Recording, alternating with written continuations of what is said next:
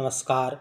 भारतीय संविधान के अनुच्छेद 26 में धार्मिक कार्यों के प्रबंध की स्वतंत्रता के बारे में बताया गया है।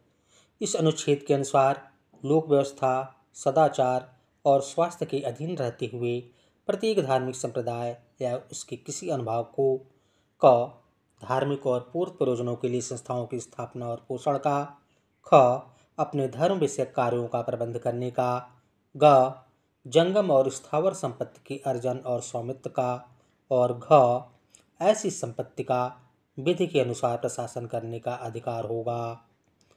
तथा संविधान के अनुच्छेद 27 के अनुसार किसी भी व्यक्ति को ऐसे करों का संदाय करने के लिए बाध्य नहीं किया जाएगा, जिनकी आगम किसी विशिष्ट धर्म या धार्मिक संप्रदाय की अभिवृद्धि या पोषण में व्यय करने के लिए विनिर्दिष्ट रूप से विनियोजित किए जाते हैं। जय हिंद जय भारत।